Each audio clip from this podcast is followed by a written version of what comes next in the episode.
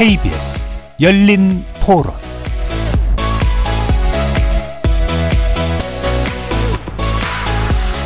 안녕하십니까. KBS 열린 토론 정준희입니다.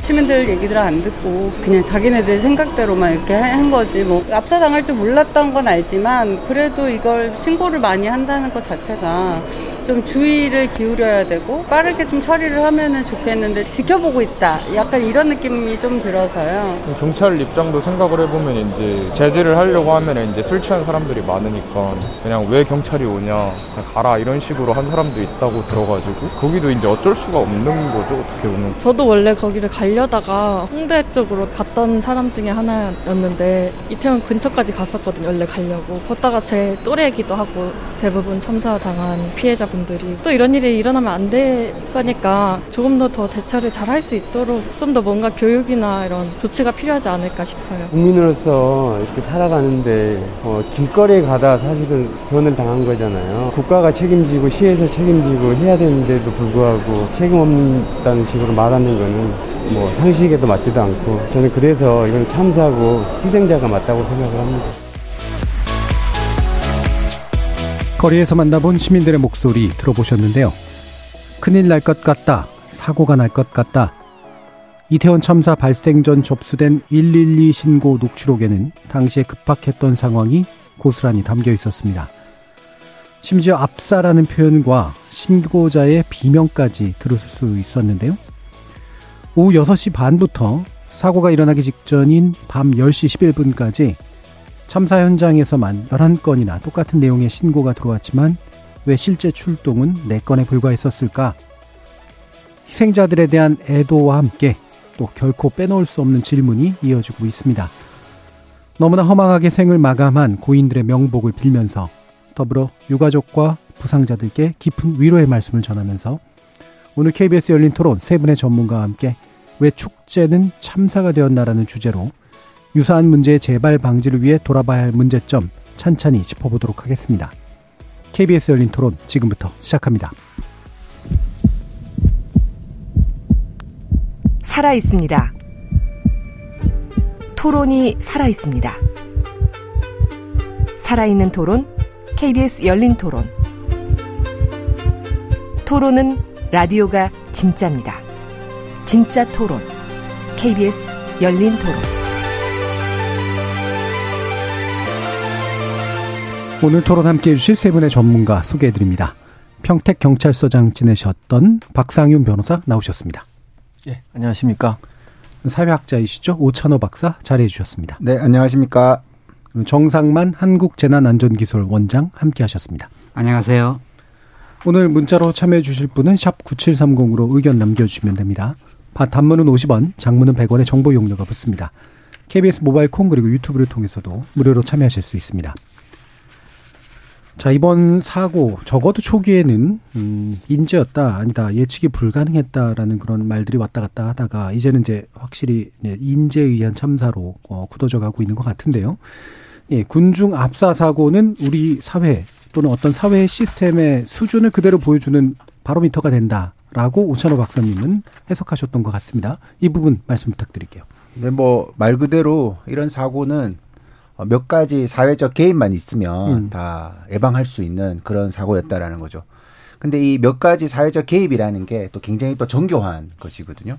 그래서 이런 안전사고는 사실상 어, 고의적으로 나쁜 상상력을 해서 음. 계속 시뮬레이션을 해가지고 가장 최적의 어떤 통제를 해야지만 이런 사고가 줄어들 수 있는데 어, 그것이 가능하려면 그런 통제를 또 시민들이 아주 당연하게 이해를 하고 받아들여야지만 이런 사고가 나지 않겠죠.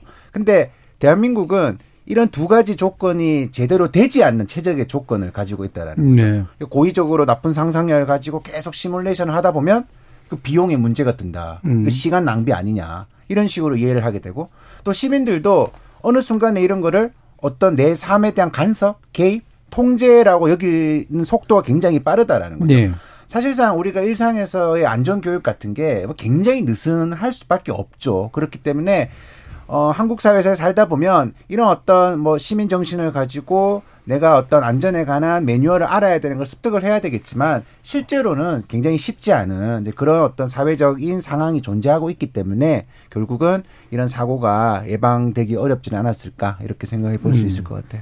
예. 그러니까 이게 뭐 고의적으로라는 표현을 쓰셨지만 이제 이 가장 안 좋은 상황을 전제하고 나서야 이제 예방이라는 게 가능한데 그렇게 되면 비용이 증가해 버리기 때문에 그걸 안 받아들이려고 하는 사회 분위기와 함께 동시에 또 그런 것들을 통제하게 됐을 때 개인들이 지나치게 자유의 억압이라고 또 바라보는 그런 분위기가 확산되고 있다라는 것이죠. 최근 들어서. 그러니까 그런 눈치가 있었겠죠. 예. 괜히 이렇게 해봤자 우리만 음. 욕먹는 거 아니야? 음. 이런 어떤 분위기도 사회적으로 존재를 하니까 음. 이런 어떤 느슨한 원칙, 원칙이 느슨해질 수밖에 없지 않았을까 이런 음. 생각을 또 가져봅니다.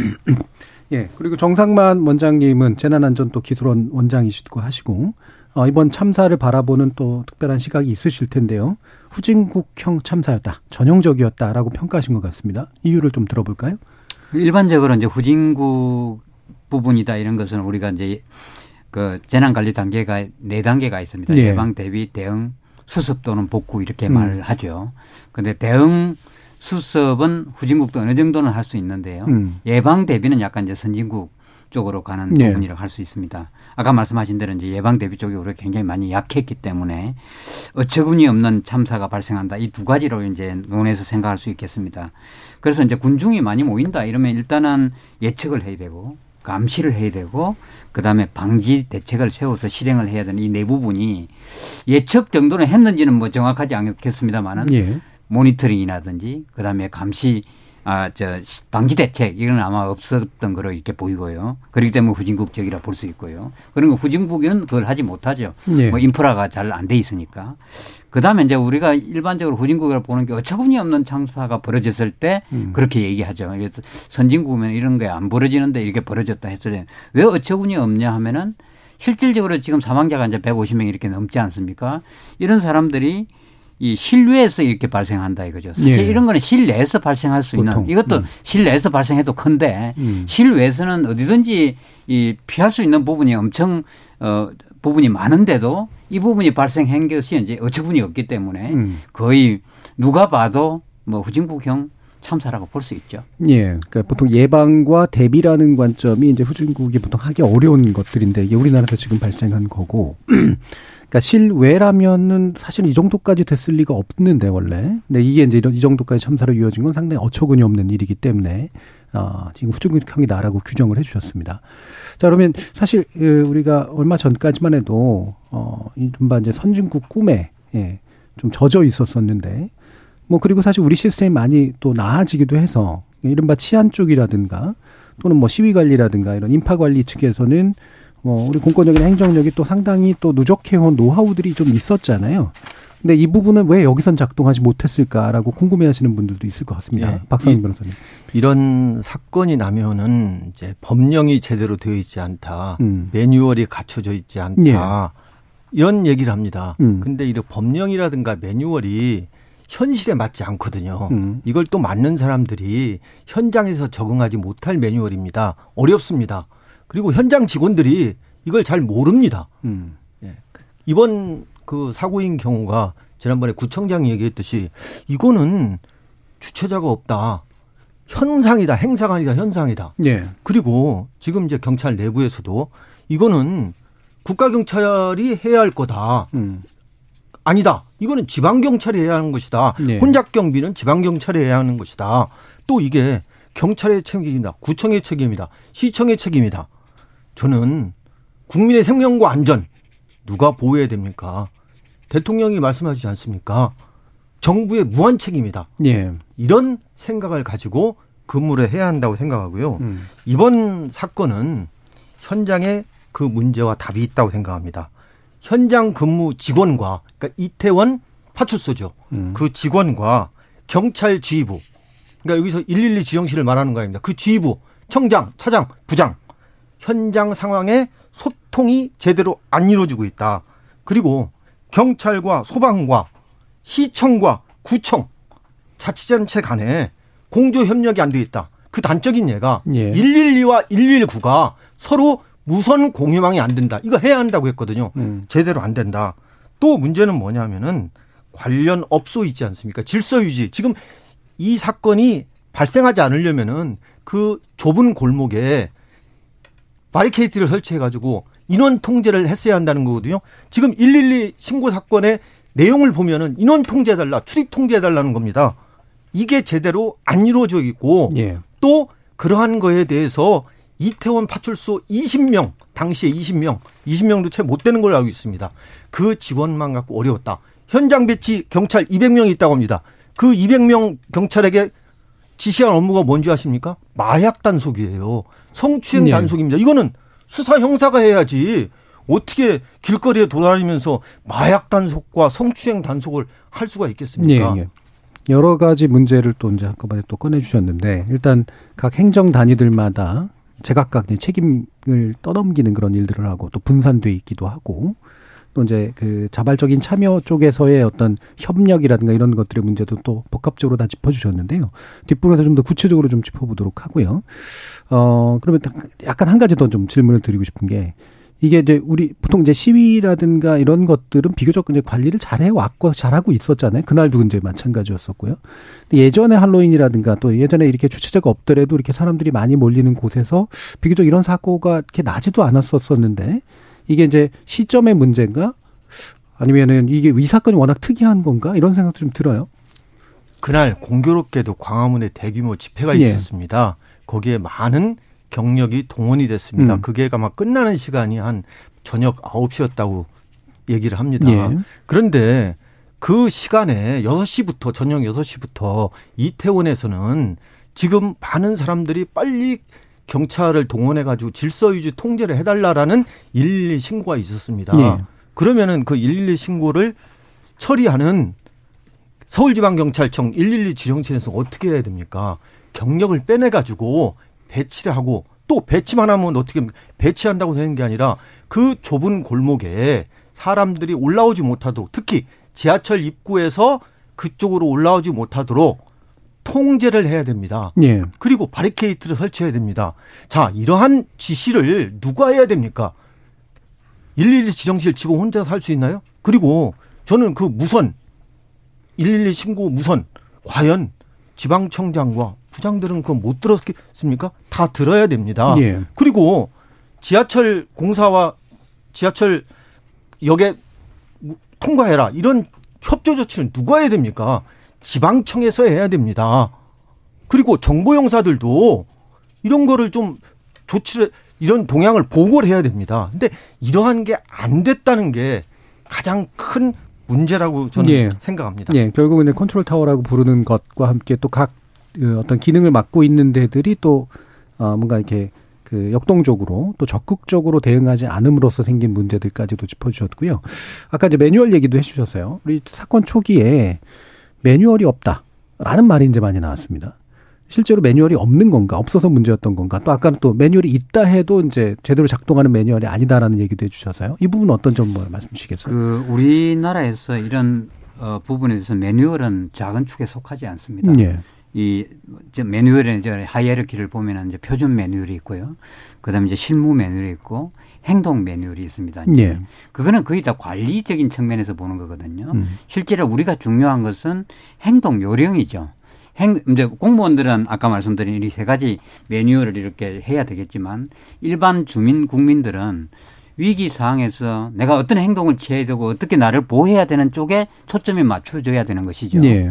그러면 이제 행동 요령이라는 것은 많으면 한 페이지 A4 용지, 음. 적으면 그냥 반 페이지 정도에서 일단 사람들이 보고 평소에 훈련을 하고 교육을 해서 상황이 발생하면 그냥 그것이 액션으로 취해져야 되는 부분에 중점이 지금 안 돼, 안돼 네. 있을 뿐만 아니라 우리가 아까 말씀하신 그 주체자가 불명확하다. 음. 그러면 주체자가 있는 경우는 사실은 서로 책임과 권리를 공유할 수 있는 부분이거든요. 그렇죠. 주체자가 없으면 더 신경을 써야죠. 예, 예. 이제 와서 주체자가 없어서 그러면 우리 주민과 국민은 어디에 기대해야 되겠습니까? 우리가 뭐 뻔히 아는 얘기지만은 우리 저 생명과 재산을 보호해 주는 게 헌법에도 공무원이 해야 된다는 걸로 돼 있는데 그런 말씀을 좀 하신 것은 좀 안 되고요. 단지 이제 한 부분은 저는 매뉴얼을 떠나서 이런 말씀을 드리고 싶어요. 이런 아까 이제 뭐 진보나 보수 이런 집회에서 이게 이제 그런 집회는 굉장히 민감하게 행, 저, 행정부서라든지 지자체가 반응을 한단 그렇죠. 말이죠. 예. 그러면 이제 늘 그런 쪽으로는 잘 해, 계속해 음. 왔으니까 이제 음. 잘해 보이지만 사실 할로윈은 지금 이제 2010년, 2020년 이렇게 오면서 굉장히 젊은 층의 문화로 형성이 되고 있거든요. 예. 그것이 뭐 잘하는 거냐 못하는 거냐 그는 논외로 다음 다른 데서 다루기도 하고요.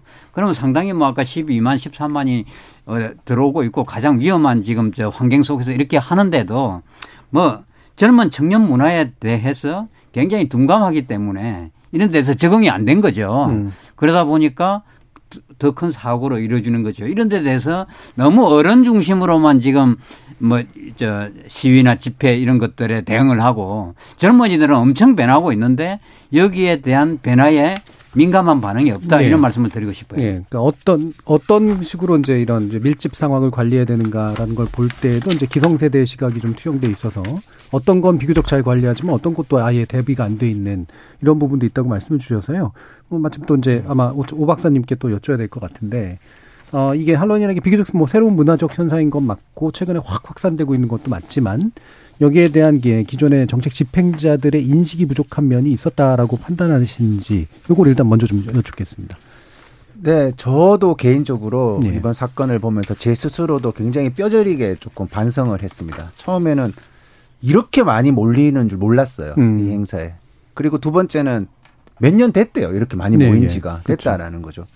그러면서 이제 할로윈이라는 것이 어떤 세대에게 지니고 있는 그 문화적 의미라는 게 있습니다. 이 문화적 의미라는 거는 뭐 논리적으로 설명될 수 있는 게 아니고 일종의 성장 과정에서 얻게 되는 정체성 같은 것이죠. 예.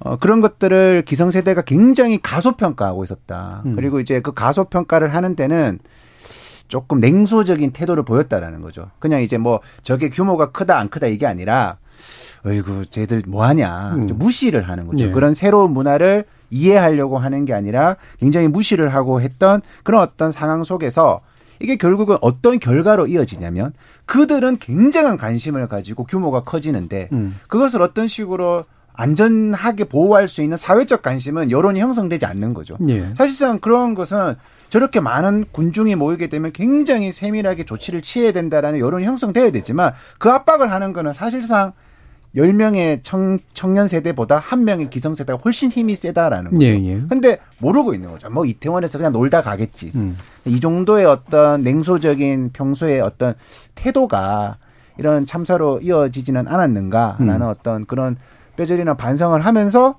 그럼에도 불구하고 이런 문화 자체를 이해하지 못하는 여론이 가끔씩 등장하잖아요. 예, 지금도 예. 뭐 서구에 어쩌고 저쩌고 하는 그렇죠. 이런 말들이 서구, 나오는데 예. 뭐 서구에 어쩌고 저쩌고 들어오고 들어와도 그게 문화가 문화라는 거죠. 음. 그렇기 때문에 정말 좀 뼈저리게 반성을 해야 되지 않을까 기성세대가 예. 예, 그렇게 생각을 합니다. 저는 예.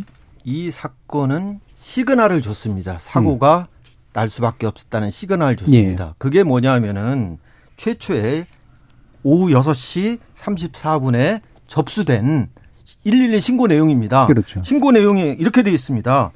좁은 골목인데 클럽에 줄리은 인파와 이태원이 올라오는 사람들로 엉켜서 잘못하다 압사당할 것 같다. 진입로에서 인원 통제 등 조치를 해주었어야 될 것 같다. 이게 네. 이제 112 신고 내용입니다. 그럼 이 112 신고를 접 받아본 사람이 저는 개인적으로 이 녹음 내용을 신고자의 녹음 내용을 그대로 들려줄 수 있는 시스템이 되었더라면 음. 그래가지고 광화문 집회에 거기서도 무전이나 이런 거 이제 급한 거 나오면 하거든요. 예. 이 내용 시그널을 다 경찰 지휘부가 무선으로 듣게 했더라면은 음. 광화문 집회 관리하다가 이쪽으로 가야 되는 거 아닙니까? 예. 그리고 문제는 뭐냐면 제가 이112 신고 내용을 좀 분석을 해봤어요. 음. 내용이 뭐냐면은 압사당하고 있다. 그 다음에 와서 통제가 필요하다. 인원 통제가 필요하다. 이런 내용입니다. 네, 되게 구체적이에요 보면. 그러니까 음. 이러한 내용을 과연 이태원 파출소 직원들이 할 수 있을까? 아마 이태원 파출소 직원들이 조치하러 가다가 또 다시 신고가 오니까 또 또 해야 되고 그래서 저는 이 사건 감찰 수사해야 한다고 생각하는데 예. 한다고 하는데 이태원 파출소 직원에게만 책임을 돌려서는 절대 아니 된다. 네네. 112 신고 내용이 통제를 해달라 인원 통제를 해달라 그런 내용입니다. 이거는 파출소 경찰서 여기에다가 책임을 전가해서는 안 된다고 생각합니다. 예. 자, 그러면 이게 이제 아까도 잠깐 언급을 해 주셨습니다만 119 시, 112 신고 시스템이라는 게 어떻게 되는 거냐. 제가 그냥 어, 어 식견이 짧지만 그래도 제가 아는 바로는 이게 통합적인 곳으로 올라가서 각 지구대로 내려가는 그런 시스템으로 지금 현재는 돼 있는 거죠. 이 과정에서 문제가 발생하지 않겠습니까? 옛날에는 예. 112 신고를 하면은 가까운 신고자에 가까운 경찰서 지정실로 됐습니다. 원래 연결이 됐죠. 그런데 이게 이제 서울청에서 음. 최초로 자기들이 이제 지정을 하겠다라고 해가지고 112 종합지정실을 만든 겁니다. 예. 물론 용산서에서도 그 상황을 보고 있어요. 근데 112 지정실에서 지정하는 사람이 나는 내 지정실 나 혼자 하는 게 내가 경찰 서울지방경찰청장을 대신해서 지령하는 거다. 이러한 생각을 갖고 있어야 됩니다. 그리고 네.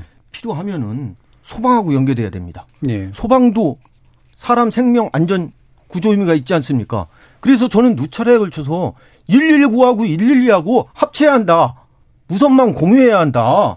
이걸 몇 번 시도를 하려고 했는데 아마 안 된 걸로 알고 있어요. 저는 이번 기회를 통해 가지고 지방자치단체 아마 용산구청이든 서울시든 거기 통합 관제센터가 있다고 알고 있습니다. 예. 통합해야 됩니다. 예. 통합해가지고 같이 출동해야 합니다. 이게 어떤 말에서 보면 통합한 시스템이 뭔가 잘 작동할 수 있는 시스템일 것 같은데 이를테면 컨트롤 타워를 높이는 거니까요. 근데 문제는 컨트롤, 그러니까 통합은 해놨는데 지령을 내리는 사람이 그 정도의 직권이나 판, 판단해가지고 직권을 가지고 있지 못하기 때문에 생기는 문제도 있을 것 같거든요. 그러니까 예. 제가 예. 예.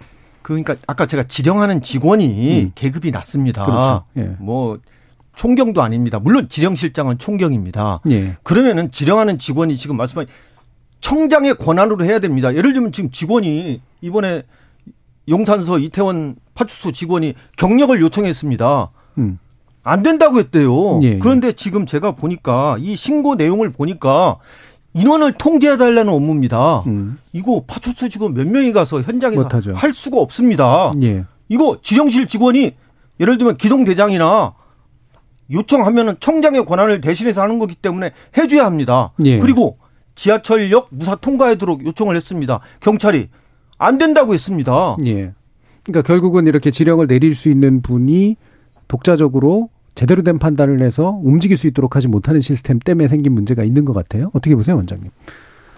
이제 이런 것들이 전에도 이제 그 대구 지하철 네. 사고가 네. 나고 상당히 인원이 이제 많이 저 사망이 됐을 때 마찬가지였습니다. 이게 소방하고 연결이 안 돼 가지고 그걸 어 개선하는데 세월호 사고, 사고가 나고 나서 개선이 됐습니다. 네. 아까 지금 말씀하시는 이런 부분도 이런 문제가 있으면 거기에 대해서 심도 있게 논의 또는 토론 이런 거, 그걸 해서 이게 시간이라는 게 굉장히 중요한 음. 부분이거든요. 그렇죠. 이런 부분에 적절하게 대응이 안 된다는 거죠. 그건 다시 말해서 재난 관리에 대해서 우리가 뭐 지금 정부가 반응하는 것도 그렇지만 얼마나 좀 얕게 이렇게 보고 있는가를 네, 알 수가 네. 있습니다. 이게 우리가 이제 이런 사건이 나면은 항상 어 조사를 하죠. 음. 그다음에 원인 분석하죠. 그다음에 대책을 마련합니다. 여기까지 굉장히 잘합니다. 음. 원인 분석 뭐 언론에서 더 잘하죠. 어떤 면에서.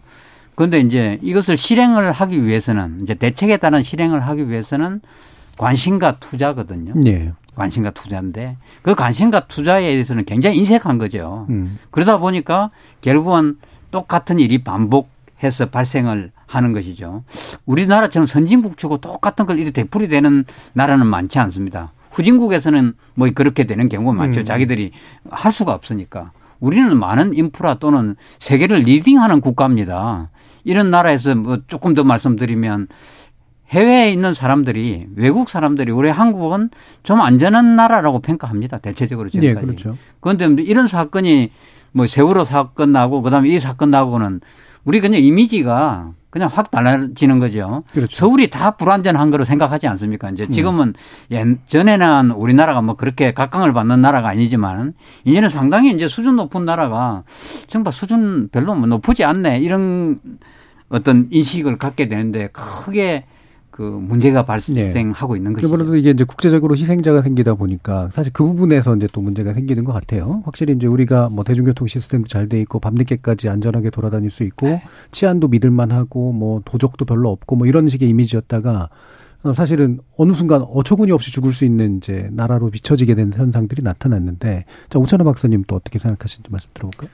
그런데 뭐 그런 거를 부끄러워해서는 안 예. 되겠죠. 예. 우리가 이제 마주한 현실인 것이고 그렇죠. 사실상 어, 우리나라가 어떤 의미에서는 성장했다고 하지만 항상 반쪽짜리 성장을 했다라는 게 항상 이런 사건을 통해서 드러난다라는 네. 거죠. 그래서 이제 어떤 효율성의 문화 이런 것들이 결국은 사실상 뭐 안전 조치 같은 것도 다 뭐 비용의 문제로 이제 치부를 당하게 되고 아마 여기 뭐 아까 변호사님께서는 신고가 와서 권한이 없었다 음. 이렇게 말씀하시지만 그런데 그 통화적인 내용을 이렇게 보고 있으면 그러니까 뭐 지나치게 차분한 거죠. 네. 뭐또 별일 있겠어. 워낙 많은 또 네. 신고를 받으니까. 왜냐하면 음. 열번 중에 가보면 아홉 번은 네, 네. 사실상 조금 별거 아닌 것들이 음. 늘 많은 거죠. 그러면 결국 그러다 보면 어떤 행사에는 뭐 아, 조치를 안 취해도 괜찮아지니까 에이, 거봐 이 정도면 괜찮잖아 네. 거봐 이 정도면 괜찮잖아 이런 문화가 오랫동안 누적되어 왔었다라는 거죠 그래서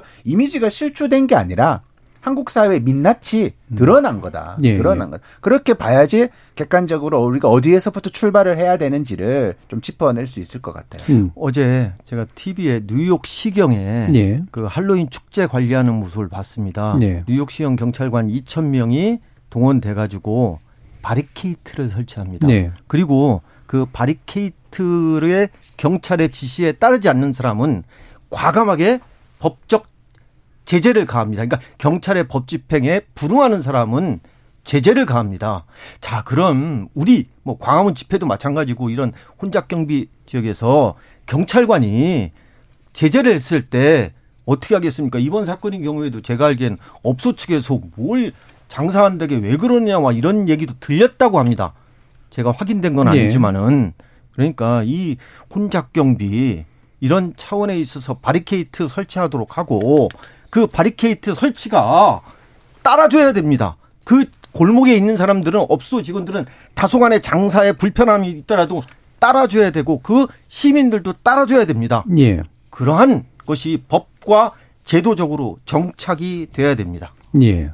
뭐 일단은 이제 뭐라도 하고 나서 이제 따라줬어야 된다라고 얘기했어야 되는데 네, 뭐라도 하고 난 게 없어가지고 좀 그 부분도 좀 안타까운데요. 어 그러면 어쨌든 그 말씀이 나왔으니까 이 부분도 한번 좀 짚어보죠. 이를테면은 아, 현재 무, 게, 게 잘못하면 이제 물타기가 될 수 있긴 합니다만 우리가 가지고 있는 이제 이 문화 너무 이제 사람들 많이 몰려가지고 이제 그냥 어, 그걸 다 자연스럽게 여긴다거나 또는 이런 통제를 좀 잘 안 따르기도 한다거나 이걸 좀또 너무 좀 익숙해가지고 어, 그냥 원래 다 그런 거야 라고 생각을 한다거나 이런 상황에서 발생하는 측면도 있다. 그래서 이걸 또 시민의식의 문제는 안전불감증의 문제를 또 끄집어내서 얘기하는 분들도 있는데 어느 정도 수준에서 객관적으로 좀 짚어볼 수 있다고 생각하세요, 원장님? 그 우리가 이제 뭐 밀집이라든지 가밀 문화라든지 이런 부분에 대해서 얘기를 할 때 우리가 안 되면은 그냥 안전불감증 이렇게 얘기를 네. 하는데 너무 주민 국민에게 이렇게 저는 그거를 할 거는 없다고 봅니다. 예. 이것 자체가 이제 권리와 책임 문제잖아요. 음. 예를 들어서 뭐 조금 이거하고 거리가 있는 얘기입니다만은 태풍이 온다 이러면 꼭 그때 고기 잡으러 가는 사람이 있단 말이죠. 또 산에 올라가지 마라 그러는데 아니 내 목숨 내가 알아서 하는데 니들이 뭐냐 이런 거잖아요. 음. 그럼 그렇게 됐을 때 일단은 우리가 이제 그분들을 보호해야 될 의무는 있는 것이죠. 네. 뭐 공권력이 그렇지만 안 했을 때안 음. 했을 때는 그냥 책임을 묻지 말아야 되는 것이죠. 그렇죠.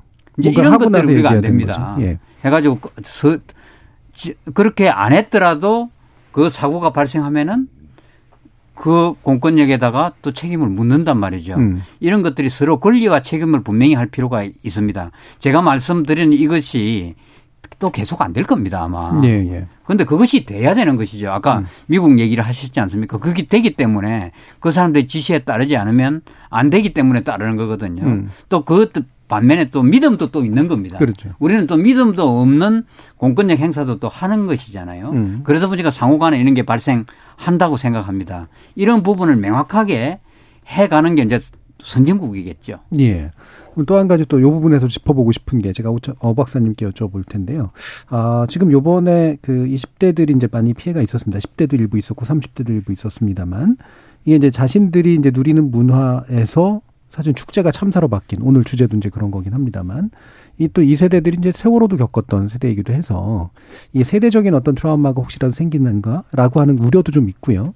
동시에 또 보면 참여하지 않은 20대들은 또, 또 되게 다른 그 입장을 또 보이기도 해서 이게 도대체 세대성이 있나 이런 생각도 좀 들기도 하고 그래요. 어떻게 보세요? 아, 먼저 그런 트라우마 음. 같은 것을 감히 뭐 상상도 할 수 없죠. 음. 그런 그 간통하는 제가 그 세대가 아니기 때문에 음. 어, 도대체 이것이 어떤 것으로 흘러갈 수 있을까라는 고민이 있지만 음. 어, 뭐 이제 저는 첫 번째는 이제 이 트라우마에 대해서는 그래도 과거에 비해서는 사회적으로 뭔가 얘기를 좀 하고 있는 것 음. 같아요. 뭐 이런 이야기들을 하면 그래도 좋은 방향으로 해소될 수 있는 그런 기회는 조금 있는 것 같은데 이게 아까 말씀드린 것처럼 어떤 트라우마를 가진 세대가 있을 수가 있고 또 전혀 신경 쓰지 않는. 음. 데 저는 같은 배경이라고 본다라는 거죠. 그러니까 이게 이 트라우마라는 게 문제점이 뭐냐면 누구는 그 트라우마를 가지고 사회적인 분노를 표출할 수가 있습니다. 네. 사회적인 문제 제기를 하게 되고 근데 또 어떤 사실상 이 부분이 더 많습니다. 음. 사회를 냉소하게 되는 거죠. 음. 사회는 나한테 아무런 도움을 주지 않는 것이고 결국 이 사회에서는 내가 그냥 가장 잘 먹고 잘 사는 게 가장 중요해지는 사회 자체를 완전히 인정해 버리지 않는. 예. 그러면 결국 이런 사건의 재발 방지는 사회적인 관심을 통해 가지고 만들어져야 되는데 음. 아주 악순환 시작되기 시작을 하는 거죠. 우리는 이런 큰 피해를 겪었고 국가가 도와주지 않았다는 것을 연이어 경험을 하고 있기 때문에 국가 자체에 대한 신뢰를 포기해버리면서 결국 사회 공동체에 대한 어떤 의미가 음. 사라져버리는 결국은 같은 배경에서 안타까운 이게 그 결들이 나오는 거라고 저는 생각합니다. 예. 그럼 그거하고 연결해서, 그러니까 지금 뭐 뒤에서도 얘기를 하겠습니다만, 그러니까 사실 세월호 부분을 적시에 제대로 해결하지 못했던 어떤 것이 또 현재의 문제하고 또 연결되는 그런 문제가 좀 있어서요. 그러니까 이게 이제 결국은 집권자 내지 이제 정부 또는 책임을 가지고 있는 분들이 이제 어떻게 다루느냐의 문제가 굉장히 클 거 아닙니까? 어떤 좀 조언을 드리고 싶으신가요? 어, 저는 사실상 뭐 냉정하게 바라보면 음. 뭐 어떤 사람은 이게 뭐 육지의 세월호 사건이다 이런 음. 식으로 또 이야기를 하지만 조금은 이제 결은 동일하다라고는 이제 볼 수 없는 예, 좀 다를 수 있는 없다고 본다고 음. 생각합니다. 그러니까 그런데 어떤 지금 정치 지도자들이 반응을 하고 있는 걸 보고 그렇죠. 있으면 음. 어 굉장한 뭔가 이 근심이 너무 가득하다는 거죠. 음. 이 근심이라는 게 어, 어떻게 보면 아, 맞아. 세월호 때처럼 우리 사회가 이렇게 됐는데, 어, 정말 부끄럽다. 이런 근심이 아니라, 이것도 이것 때문에 어떤 정치적인 큰 상처를 받는 거 아니야? 이것 때문에 또 큰일 나는 거 아니야? 음. 그 때문에 세월호처럼 논의가 확산되어 가는 거를 어떻게든 막으려고 하는 네. 네. 그게 너무 눈에 보이는 거죠. 음. 너무 눈에 보여버리니까 야, 저 사람들이 저렇게 세월호조차 반성하고 있지 않, 않구나. 음. 세월호를 제대로 반성을 한다면 정말 제대로 사과를 하고 진정성 있는 모습을 보여줘야 되는데 정말 눈치만 보고 있는 그런 모습을 보고 있으면 아, 세월호가 저 정치, 정치 지도자들에게 어떤 교훈을 주었는가 이런 질문을 하지 않을 수가 없죠. 네. 그러니까 이 사건의 동일성을 너무 과일하게 강조할 필요는 없지만 대응이 동일해서 생기는 문제. 사실 이 부분은 확실히 좀 짚어봐야 될 것 같은데요. 이어지는 2부에서 이제 바로 그 부분을 집중적으로 좀 짚어보면서 어, 현재 우리가 어, 극복해야 될 어떤 요인들이 무엇인지를 한번 이야기를 나눠보겠습니다. 일단 지금까지 들어온 청취자 문자 들어보고요. 이어지는 2부에서 좀 더 논의해 보도록 하죠. 정희진 문자 캐스터. 네, 지금까지 여러분이 보내주신 문자들 소개합니다. 김정임님, 코로나로 인해 3년 동안 많은 인파가 안 모이다가 한꺼번에 모이면서 당국이 안일하게 대처한 게 가장 큰 문제였다고 봅니다. 김진희님, 우리나라는 재난 예방 대비가 미비한 것 같습니다. 무엇보다도 국민의 생명을 위협하는 안전 문제는 가장 최우선으로 살폈었어야 되는데 그 중요한 대책을 간과했다니 믿기지 않습니다. 매뉴얼이 없었더라도 안전 조치는 기본 아닙니까? 한병표님, 용산구청장 포함 관련 기관장들의 직무유기입니다. 충분히 막을 수 있었던 인재였다는 게 분명합니다.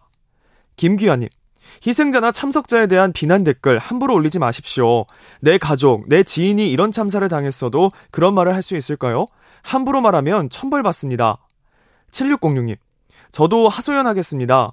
단속사항은 갈수록 많아지고 정치적 집회도 너무 늘어나고 경찰은 철인이 아닙니다. 일이 많아지면 당연히 인력 중원이 돼야죠. 경찰이 아니더라도 전문적인 보조 인력 중원 필요합니다. 이정우님, 청년들은 2022년을 살고 있는데 중요한 자리를 차지한 분들은 아직 1970년대에 사시는 듯 합니다. 조이 오케이님, 도대체 대통령실 경찰 병력은 몇 명인가요? 수백 명이라는 댓글이 많이 보이던데 대통령실 근무하고 9시에 퇴근하는 수백 명의 경찰을 이태원으로 보내지 않았다는 기사가 뜨던데 사실인가요? 네, KBS 열린 토론. 이 시간은 영상으로도 생중계하고 있습니다. 유튜브에 들어가셔서 KBS 일라디오 또는 KBS 열린 토론을 검색하시면 지금 바로 토론하는 모습 보실 수 있습니다. 방송을 듣고 계신 여러분이 시민 농객입니다. 계속해서 청취자 여러분들의 날카로운 시선과 의견 보내주세요. 지금까지 문자캐스터 정의진이었습니다. 토론이 세상을 바꿀 수는 없습니다. 하지만 토론 없이 바꿀 수 있는 세상은 어디에도 없습니다.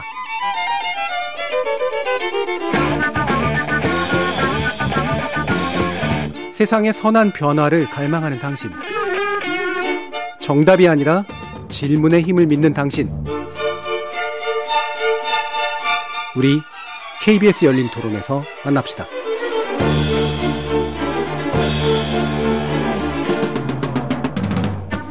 KBS 열린 토론 2부 축제는 왜 참사가 되었나라는 주제로 사회학자이신 오찬호 박사, 정상만 한국재난안전기술원 원장, 평택 경찰서장 지내신 박양, 박상용 변호사 이렇게 세 분과 함께 하고 있습니다. 자, 마침 이제 질문도 좀 있고 그래서요. 어, 용산 경찰에 관련된 문제 그리고 경찰청장 관련된 문제를 먼저 한번 좀 논의해 볼까 싶은데요. 일단 좀 궁금증을 좀 풀어 주시면 어떨까 싶은데 실제로 용산 경찰서가 어 대통령의 이제 관저 문제하고 그러니까 대통령실 문제나 이런 것 때문에 확실히 경호 부담이 늘었던 건 맞는 것 같거든요. 또 당일 또 시위 문제도 좀 있었고요. 이게 이제 용산 경찰서에서 풀기가 좀 어려웠을 테고 지구대는 더더욱이나 어려웠을 것 같은데 이 부분 좀 어떻게 좀 짚어주실 수 있을까요? 그 112 신고 문제. 예. 예. 112 신고하면은 지령을 서울지방경찰청에서 합니다. 서울지방경찰청 지령실 직원이 바로 그 관할 이태원 파출소에 합니다. 음. 옛날에 지구대였는데 한남 지구대가 나가는 바람에 또 인원도 줄었대요. 예, 예. 근데 이 직원들은 제일 근무하기 싫어합니다. 왜냐하면 사건이 너무 많기 때문에. 음, 많은 지역이니까. 그런데 당일 접수된 112 신고 내용을 보면은 이 이태원 파출소 직원들이 하기가 어려운 내용입니다. 음. 인원 통제해달라, 압사. 그래서 저는 개인적으로 물론 그 자리에 광화문 집회 시위도 있었고 또 그 저 청와대 대통령. 실 예. 예. 관련해 가지고 뭐 음. 집회 시 경력 이러한 신고 내용 그대로가 생생하게 전달이 됐다면은 광화문 집회 그 다음에 서울 저 대통령실 음. 경호 경비 인력이 당연히 이쪽으로 가야 되죠. 이동했어야 됐다. 그리고 음. 문제는 뭐냐면은 이러한 경력 이동을 지시하고 할 사람이 굳이 서울청장한테 보고 안 해도 음. 112 지령은 누가 하는 겁니까? 청장을 대신해서 하는 거거든요. 예, 예. 현장 그리고 현장에 있는 지휘관이 도움을 현장에 있는 직원들이 도움을 요청하면은 실행해주고 지원해줘야 됩니다. 당시 현장 직원이 목이 쉬도록 도움을 요청했다고 합니다. 그런데 그 직원이 그럼에도 불구하고 경찰관 더 살리지 못해서 죄송하다 이걸 그 글에 올렸다고 하더라고요. 이 직원 아마 제가 볼 때는 트라우마에 걸렸을 겁니다. 예. 그런데 이 직원 다시 해가지고 감찰과 수사를 한다고 하면은 어느 누가 그 이태원 파출소 같은 곳에 근무하려고 하겠습니까? 예. 일단 거기까지 좀 듣고요. 어, 또 위로부터 좀 한번 내려가 보죠. 일단 어, 행정 쪽을 좀 보면 이상민 행안부 장관 그리고 박희영 용산구청장 다 이제 주무 부처 내지 어, 직권을 가지고 있는 분들입니다. 이분들의 초기 발언은 특히 좀 문제들이 좀 많았죠. 어, 이를테면은 어, 자기들이 할 일이 아니었거나 또는 예방이 불가능한 일이었다라거나 이런 식의 얘기를 하고 나중에는 결국 사과를 하긴 했습니다만 이 부분이 이제 아까 우리 일부 마무리에서 좀 지적하고 있었던 문제를 그대로 좀 드러내 보여주는 부분인 것 같은데 정상만 원장님 이 부분 어떻게 평가하시나요? 그러니까 이제 좀 조금 일찍 제일 마지막 사과가 제일 앞에 들어갔으면 그렇죠. 참 좋았는데 예. 그것이 이제 약간 책임 부분 이런 거 하고 너무 신경을 많이 쓰셨던 것 같아요. 음. 그런데 이제 기본적으로 이제 그 상황 인식이라든지 현장 상황을 쉽게 볼 수가 있거든요. 음. 그게 뭐 CCTV도 한 50개가 넘지 않습니까? 네네. 네. 사실은 이제 정상적이면은 그거 CCTV가 종합화돼 가지고 음. 상황실에서 작동하게 돼야 되는데 뭐 그게 안 됐다 치고 네. 지금은 볼 수 있는 것이죠. 그러니까 이제 우리 또 경찰 병력만 얘기를 하지만 이제 그 답변이 음. 그렇지만 사실은 그 일부죠. 도로 통제도 가능하고 네. 또는 이제 뭐 저 지하철 무정차도 가능한 음. 거고 또 일방 통행도 이제 비탈이 되니까 밑에서 가다 위까지 비탈이 한 6도쯤 되지 않습니까? 길이가 한 40m쯤 되고 음. 폭이 이제 3.2m 정도 된단 말이죠. 그러다 보니까 이제 그 뭐 좀 줄은 부분도 있고 뭐 여러 부분은 다음에 뭐 얘기할 수 있다고 생각하지만 예. 그런 부분에 대해서 일방 통행을 한다든지 음. 또 골목길도 한세 개쯤 됩니다. 그거를 포함해서 분산한다든지 이런 대책에 대한 걸 다 그냥 말씀 안 하시고 음. 그냥 경찰 병력 하나의 요소지잖아요. 그렇죠. 그 부분만 강조하시다 보니까 실질적으로 체킹을 좀 덜 해보시지 않았나. 네, 그러니까 제대로 상황을 파악 어, 못한 거죠. 상황 파악했으면 예. 그냥 가능한 것이거든요. 그러면 이제 이런 부분이 나올 건데 음. 뭐 경찰들이 또 어, 저 지금 문제가 있다는 것도 나중에 또 밝혀지지 않습니까? 그거는 예. 우리 일반 사람들은 모르지만 금방 원하면은 음. 볼수 있는 부분이거든요. 좀 성급하고 음. 조금 그러니까 재난 관리에 대한 인식을 좀더 했었어야 되지 않았나 이런 생각이 음. 듭니다. 사전에 대책 회의를 했는데 예. 이러한 문제점에 대해서 충분한 논의를 못했다고 합니다. 예. 예, 이게 가장 큰 문제라고 생각합니다. 그러니까 애초에 접근법도 물론 잘못됐고요. 사건이 나고 난 다음에 기본적으로 국민을 책임지는 어떤 책임자로서의 자세도 없었고, 게다가 말씀처럼 사태 파악이 잘 안 돼 있으니까 병, 경찰 병력 충분했다. 그리고 더 높였어도 이건 예방 못할 거다라는 잘못된 답변들이 이제 나오게 된 이런 문제들까지 있었던 것 같아요. 그 사실상 그 어떤 관계자들의 사과 같은 거는 그 마지못해 신용만 하는 예, 예. 아주 모범적인 태도였다라는 거죠. 아 100년 정도 자료로 쓰일 거예요, 정말. 예, 그 예. 정도로 부끄러운 줄 알아야 된다. 모범적 전형적이었다는 너무 거죠? 전형적으로 예. 사과인 듯 사과 아닌. 음. 그런데 뭐 그 사람을 비난하는 것도 뭐 어쩔 수 없겠지만 왜 저런 상황에서 저렇게 뭔가 빠져나가려고 말을 할까라고 고민을 좀 해보면 음. 우리 사회 전 전반 그리고 사회 정치권의 문제인데 이 사과에 대해서 조금 성숙된 자세가 부족하다라는 거죠. 예. 그러니까 사과를 하는 순간 그때 그 사과를 하는 사람의 태도가 이해를 받는 게 아니라 음. 그 사과 내용을 꼬투리 잡혀가지고 음. 완전히 전세가 역전당해 버리는 그런 게 굉장히 우리 주변에는 많이 있다는 거죠. 그래서 어, 가급적 이 사과를 하지 않는 게 어떻게든 나중에 내가 살 길이다라는 어떤 누적된 경험이 음. 정치가 많이 만들어내고 있지만 그게 일반적으로도 많이 만들어지거든요. 갑자기 뭐 밑도 끝도 없이 사과하세요라고 뭐 음. 막 이야기를 하는 그런 문화가 많이 만들어져 있는데 뭐 그런 의미에서 조금 굉장히 좀 자기 검열을 지나치게 하지는 않았을까 예. 그런 생각을 해봅니다. 예. 자 그러면 또 이제 그 경찰 쪽에서의 이제 초기 반응, 경찰이 자꾸 이제 덤터기를 쓸 수밖에 예. 없는 측면들이 예. 있긴 합니다만 또 경찰 측의 반응도 사실 썩 적합하지는 못했었어요. 어떻게 보세요?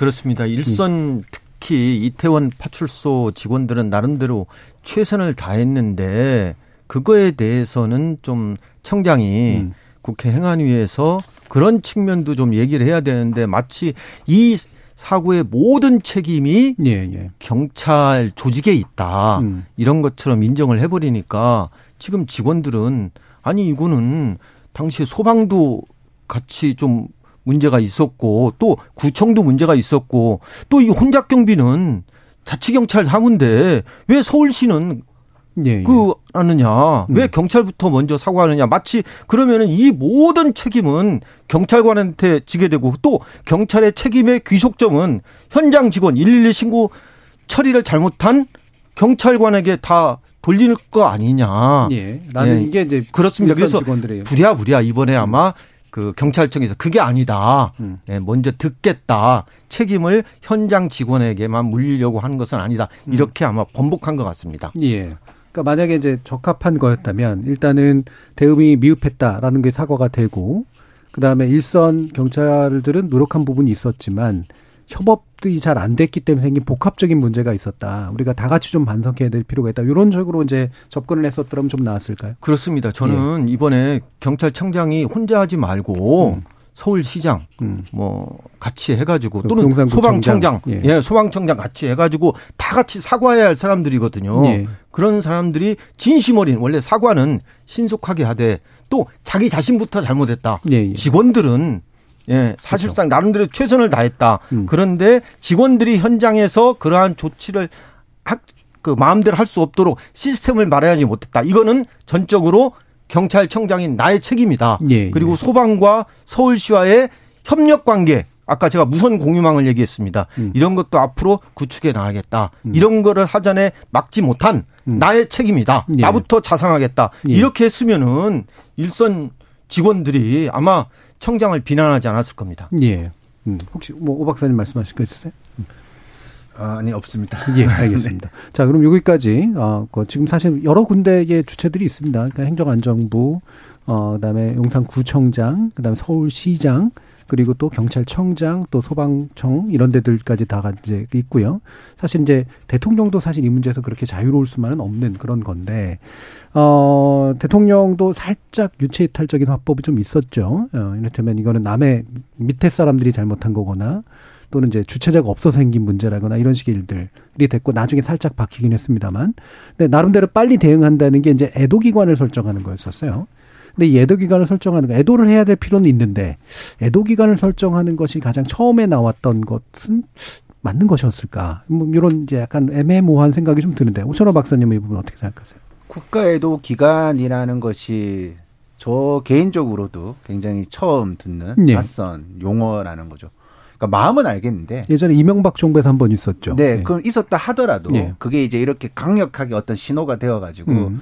그 밑에 어떤 것들이 막 이루어지는 음. 그런 단계로서는 제가 볼 때는 거의 처음으로 겪게 네, 네. 되는 네. 그런 어 모습인데 이게 어떻게 보면 국가가 어떤 선택을 할 수가 있죠. 근데 국가는 항상 신호를 주는 거잖아. 이런 음. 걸 통해 가지고 뭔가 지금은 우리가 추모의 마음을 가져야 된다. 뭐 여기까지는 좋아요. 근데 그게 좀 진정성하고 겹쳐가 지, 겹쳐지면 아 우리가 이제 이런 상태에서 어떻게 애도를 해야 되는가에 네. 대한 네. 나름대로 고민을 할 수가 있는데 이 이야기가 뭐 원인을 추궁하는 것은 좀 말아달라 음. 이런 식의 어떤 그렇죠. 이야기라든가 그렇죠. 저도 이제 굉장히 재밌는 게 이런 강연을 뭐 공무원 강연인 거 많이 하는데 이 사건이 터진 다음에 이제 저한테 이 사건을 사회 구조적으로 분석하는 거는 지금은 좀 하지 말아 달라. 음. 이런 유의사항을 전달을 네. 받는 거예요. 그래서 음. 무슨, 무슨 그런 유의사항이 어딨냐라는 건데 네. 그 이유가 이제 결국은 어떤 디테일한 지시라는 게 아니라 이 국가 애도 기간이라는 어떤 굵직한 신호가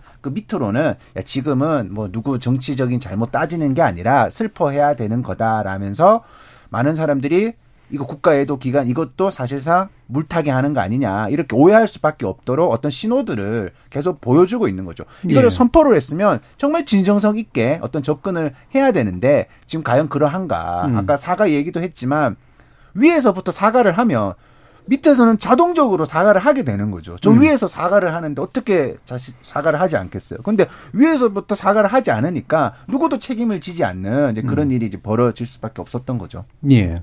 결국 이제 뭐 애도가 필요했던 건 맞는데 그 마치 이제 이런 느낌, 그러니까 우리가 오해할 수도 있는 거긴 합니다만 애도 외에 어, 다른 것들은 아무것도 하지 마라고 하는 것처럼 되고 이게 이제 실제로 또 연결이 된 게 이른바 이제 정쟁화를 하지 말라라는 얘기. 사실 뭐 눈꼴 사나운 싸움 같은 거 안 했는 게 맞지만 기본적으로 어떤 문제들이 있었는가를 특히나 행정의 문제를 정치가 좀 따져보는 거 이런 것들은 굉장히 필요한 일이었는데 어 이를테면은 행정안전위원회에서 업무 보고를만 청취해라. 질문은 하지 마라. 이제 이렇게 되면서 용해인 의원 같은 경우에는 반발하고 이제 나가버렸단 말이에요. 자, 이런 문제들은 또 어떻게 생각해야 될지 원장님 어떠세요? 그러니까 이제 지금 말씀하신 이런 부분이 이제 음. 절차가 음. 있는 것이지 네, 않습니까? 네, 네. 그러니까 그럼 언제 애도 기간을 설정해야 되나 이런 데는 이제 다 또 뭐 사람에 따라서 얘기가 다를 수 있지만 음. 실제로 이제 애도는 필요하죠. 뭐 음. 필요하지 않다는 건 아닌데 일단 대체적으로는 이제 이런 일들이 있으면 조사가 있고 음. 원인 분석이 있고 그다음에 대책이 있고 이제 뭐 그 대책에 대한 실행 예. 이렇게 네 단계로 나누면 대충 조사는 있어야 되는 거죠. 음. 그잖아요. 뭐 이게 뭐 꼭 조사를 끝나고 나서 애도 기간을 설정하라 이런 건 아니겠습니까? 예, 예. 누가 뭐 일찍 할 수도 있고 음. 늦게 할 수도 있기는 하지만 대체적인 어 범위는 한 조사가 어느 정도 음. 돼야 되잖아요. 조사가 지금 안 된 상태에서 이렇게 되니까 이제 다른 조사 결과가 나오니까 이제 그렇죠. 우리가 자꾸 또 그런 생각을 할 수밖에 없잖아. 아무리 네. 의도가 좋았다 하더라도. 음. 그러니까 이런 절차가 어느 정도는 아니 그 정, 정부를 운영하는 분들은 일반 국민보다 훨씬 많은 그 어떤 정보를 갖고 있고 이런 것들을 상태에서 아 이 정도 하면은 국민들이 뭐 우리한테 의심하지 않겠다는 생각이 음. 거의 들지 않습니까? 선진국도 보면 대충 이렇게 며칠 네. 후에 이렇게 잡잖아요. 그 네. 사람이 네. 왜 군인이 사망을 했고 음. 그럼 이런 것들은 다 나온단 말이야. 그러면 이제 국민들이 아 좀 안 됐구나 음. 이런 어떤 consensus가 필요. 해, 하지, 해야 되지 않을까 싶습니다. 그런데 네. 그런 게 안 되니까 자꾸 의심의 눈초리를 보게 되는 거잖아요. 그렇죠. 의심하게 안 만드는 게 좋죠. 왜냐하면 이런 건 전 국민들이 전부 애도해야 되고 슬퍼해야 되고 음. 또 이제 여기에 대해서 중요한 것은 큰 프레임에서 어떤 문제가 있고 우리가 큰 것을 고치 어떤 걸 고쳐야 되겠다. 여기에 초점이 가야 되는데 다른 데로 초점이 갈 가능성이 있는 게 좀 안 된 상황이죠. 예. 그러니까 오히려 그게 오해를 불러, 불러일으킬 수 있는데, 그러니까 기본적인 사태 파악과 조사는 되면서, 그러니까 약간 공방도 이루어지고, 그러면서 어느 정도 합의가 만들어진 짧, 비교적 짧은 시간 안에 애도와 함께 어떤 대책들을 마련하고 장기적으로 어떻게 조사를 할 것인가의 문제까지 나아가는 이런 방식이었으면 좋았겠다라는 말씀이신데, 또 지금 보면 이제 수사가 먼저 되는 듯한 예, 그런 분위기기도 합니다. 경찰 입장에서 어떻게 보세요? 지금 감찰과 수사를 또 동시에 하겠다는 네. 겁니다. 그러면은 감찰과 수사의 대상은 누가 될까요? 아마 현장 직원들을 먼저 조사할 겁니다. 네.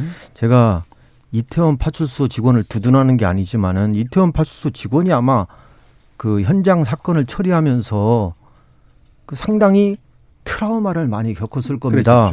예. 트라우마 치료를 한 다음에 다음 근무를 해야 되는데 아마 그 직원들이 또다시 그 근무 현장에 또 갔을 겁니다.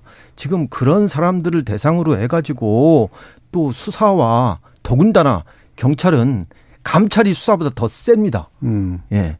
하겠다고 하면은 직원이 직원들이 누가 용산경찰서를 근무하려고 하겠으며 누가 이태원 파출소를 근무하려고 하겠습니까? 예. 수사와 감찰 물론 하긴 해야 되지만은 이것도 시기가 있다고 생각합니다. 용산경찰서 직원들 아마 제가 알기에는 트라우마에 걸렸을 겁니다. 트라우마 치료도 해주고 나서 해도 충분하지 않습니까? 또 하나 지금 검찰도 또 특수 뭐 본부를 만든다고 예. 하더라고요. 그러면은 경찰은 감찰도 하고 수사도 하고 나중에 그거 끝나면은 검찰에서 또 수사하고 압수수색하고 그러면은 직원들이 어디 버텨나겠습니까? 예. 예. 그래서 음. 이것도 시기와 방법 저는 하더라도 검경 합동수사로 해가지고 하면 좋다고 생각합니다. 그래야 직원들이 2중, 3중으로 조사를 안 받지 않습니까? 예. 뭐 제가 뭐 이 부분 전문가는 아닙니다만 이를테면 대통령실이 책임을 지고 대통령 하에서 행안부 장관이랑 또는 소방청이나 이런 경찰청에서 기본적으로 이제 그 책임 있는 선에서 일단 먼저 우선 조사를 하고 그다음에 정치가 나서서 국정조사 일부를 좀 수행을 하고 그리고 나서 어느 정도 약간 이제 윤곽이 나오면 애도를 하면서 만약에 수사가 필요한 영역이 있다면 그때 가서 이제 수사를 좀 들어간다거나 뭐 이런 식의 단계들이 좀 더 낫지 않았을까 싶은데 이게 약간 앞뒤가 좀 안 맞는 듯한 그런 느낌들이 좀 들죠. 이 과정에서 또 한 가지 나오는 게 이제 적어도 초기에 좀 더 많이 그랬습니다만 아 마치 현장에서 누군가가 의도적으로 사람을 밀쳐서 쓰러져 가지고 이제 이런 형사적인 어떤 문제가 발생해서 현재 참사가 만난 것처럼 음, 이런 식의 포커스를 맞추는 그런 상황도 있었는데요. 이 부분이 또한 저, 제대로 된 부분이라고 보시는지 오창호 박사님 어떠세요? 그러니까 저도 처음에 이 사건이 나고 어떤 개인 의견을 막 SNS에 남기니까 이제 민 사람이 있다라는 거죠. 예. 그 남자가 가장 잘못을 한 거고 음. 그래서 이거는 명확한 가해자가 있는 사건이다. 뭐 이런 식으로 해가지고 뭐 또 언론이 또 그런 걸 또 뭐 팩트 체크도 막 하고 음. 뭐 이렇게 또뭐그 당사자는 뭐 난 아니다 뭐 이렇게 해명도 하고 네. 그런 어떤 일들이 벌어졌는데 사실상 그런 식으로 뭐 어떤 물리적인 외부 압력이 있을 수도 있었어요. 어떤 변수가. 네. 근데 음. 군중이 모일 때는 이런 변수가 다 고려되는 거죠. 음. 군중은 다 똑같은 행동을 하는 사람이 모여들 수 없다라는 거예요. 그리고 군중이 모여가지고 저기 여기 뭐 하는지 모르면 이런 어떤 일들이 벌어질 수도 있는 거죠. 어떤 의미에서. 그래서 음. 이거는 이 팩트가 중요한 게 아니라 그러면 팩트면 아, 그 사람 잘못인가 아니라는 거죠.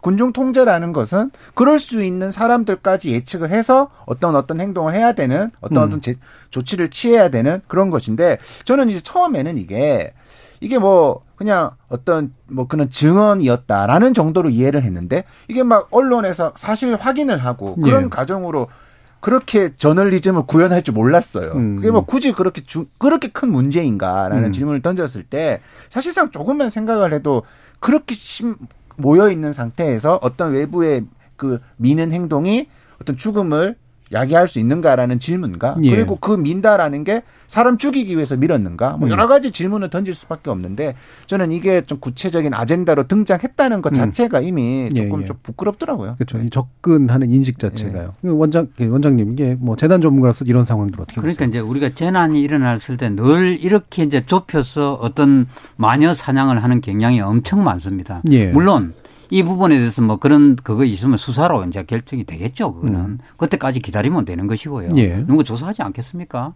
그런데 이제 계속 이런 부분이 우리가 전 대한민국의 문제잖아요.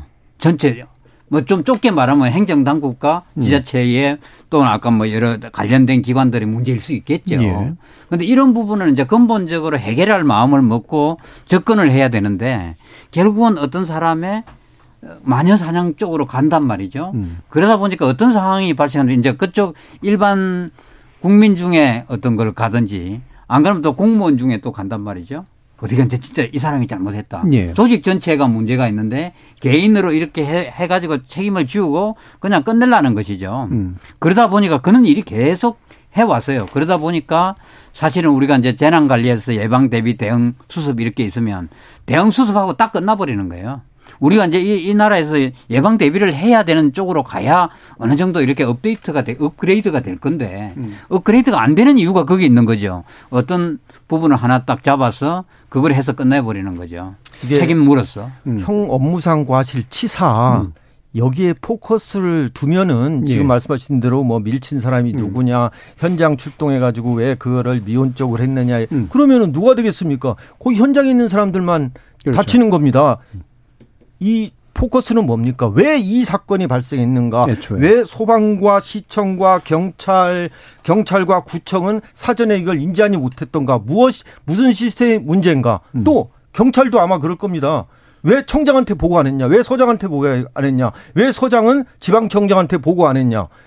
아니, 지방청장한테 보고한다고 뭐 달라집니까? 그건 아니거든요. 그래서 지금 이 수사의 포커스는 업무상 과실치사 이거보다는 예. 이 무슨 시스템 문제인가 또 이게 안 나오면 아마 건축법 위반 같은 것도 막 하려고 할 겁니다. 지금 그 얘기도 있어요. 지금 네.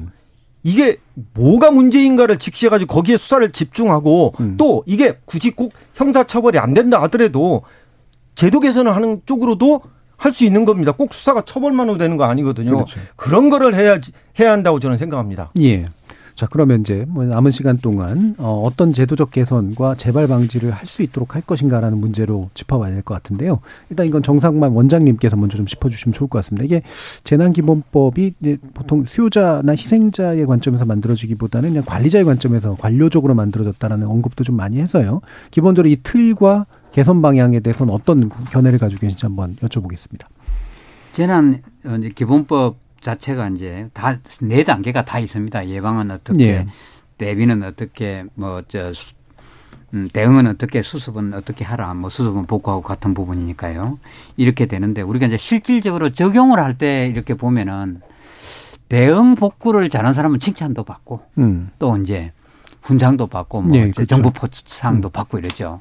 근데 예방 대비를 아무리 잘한다 해도 티가 안 나죠. 이거 별로 음. 이제 그, 저, 칭찬도 안, 안 해줄 뿐만 아니라 별 생색이 안 나기 때문에 네.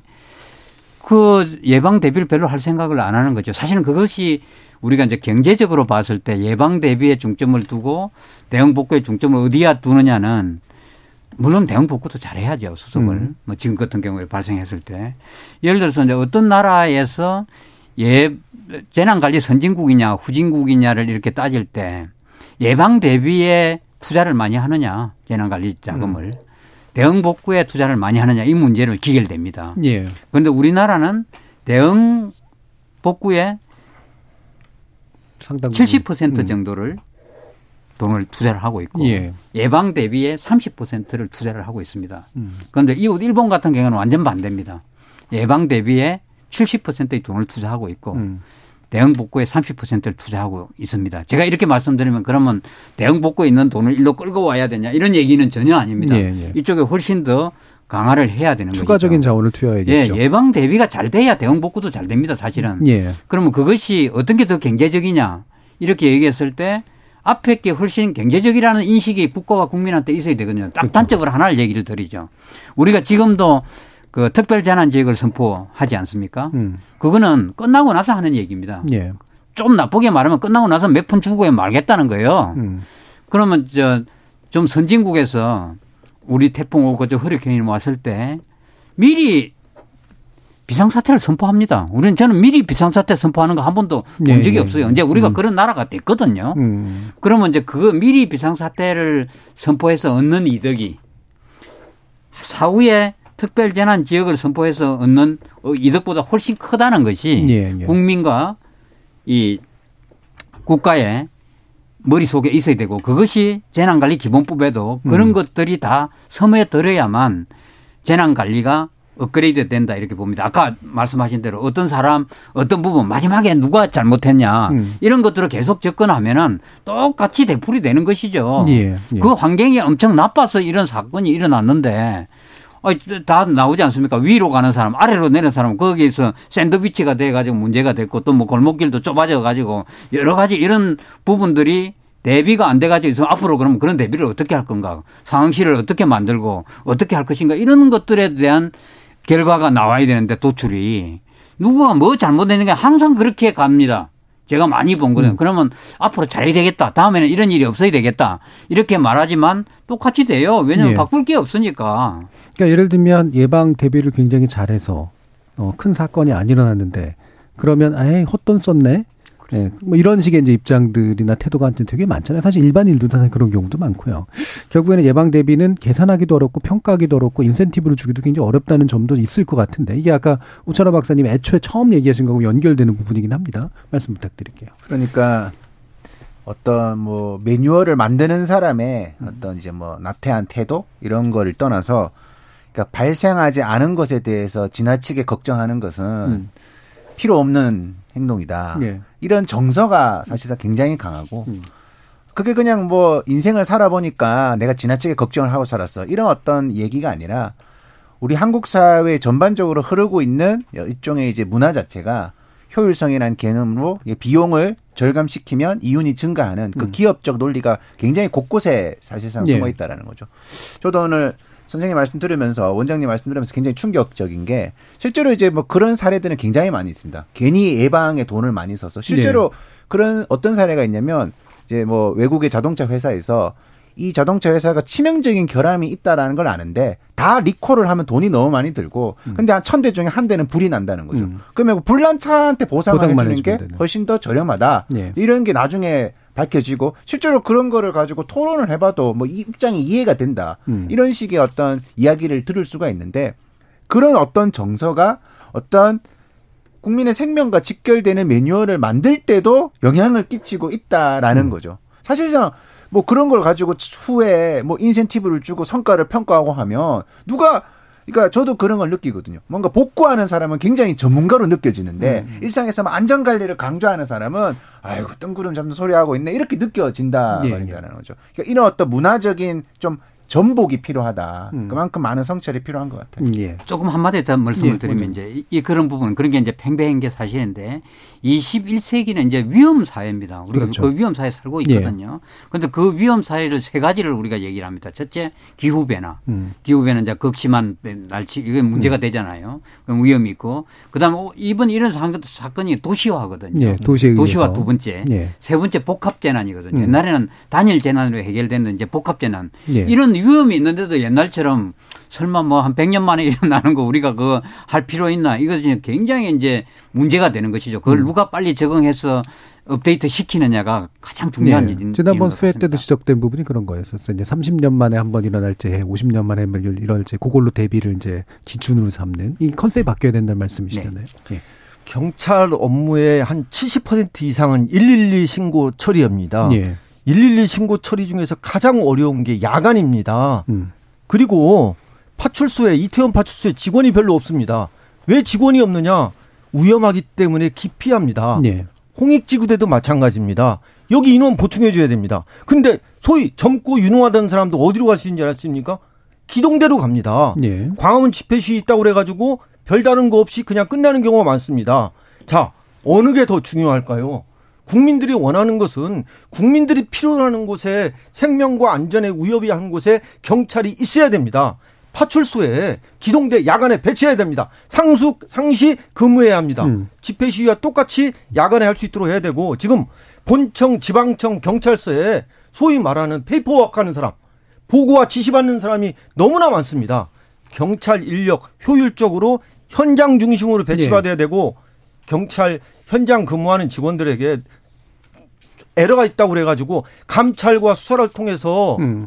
심적 부담을 주게 되면은 지금 이 이태원 파출소 직원들, 용산 경찰서 직원들 트라우마 입고 있는데 예. 거기다 수사 감찰을 하게 되면 어떻게 되겠습니까? 예. 자, 결국 현장에 경찰도 역시 현장 직원들을 위주로 좀 더 많은 자원을 배치하고 평가 역시 그들이 잘못한 것에 대한 것보다는 그들이 잘했던 것들에 대한 인센티브 위주의 평가가 좀 될 필요가 있다라는 말씀까지 들었고요.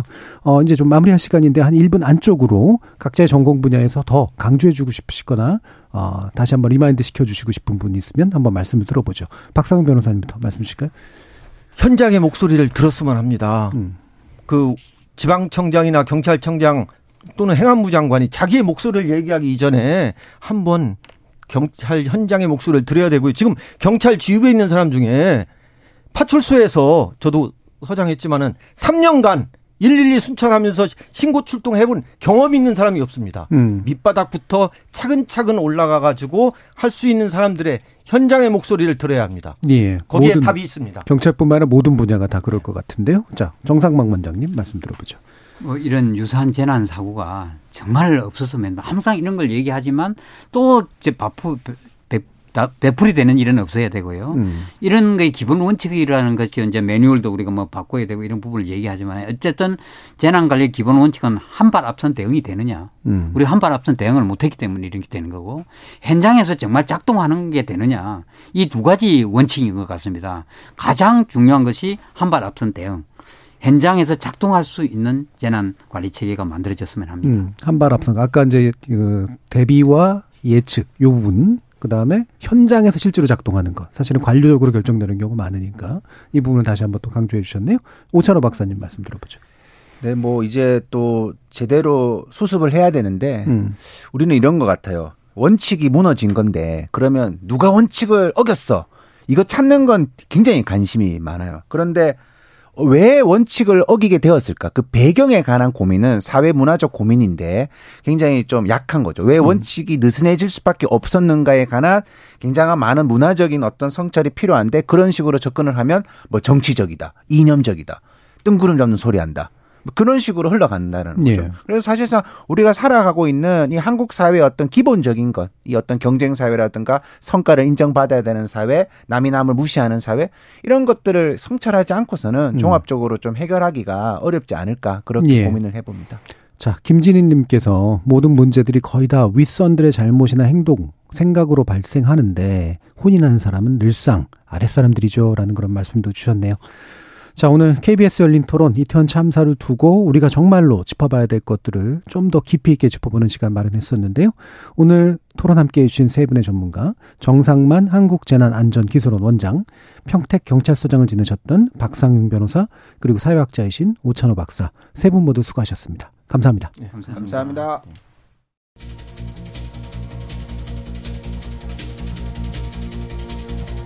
감사합니다. 사실 이번 참사는 결코 우리나라만의 문제가 아닙니다. 할로윈 행사 그리고 이태원이라는 공간의 특성상 다수의 외국인들까지 포함된 국제적인 비극이 되고 있죠. 그러다 보니 외신의 관심도 상당히 뜨겁습니다.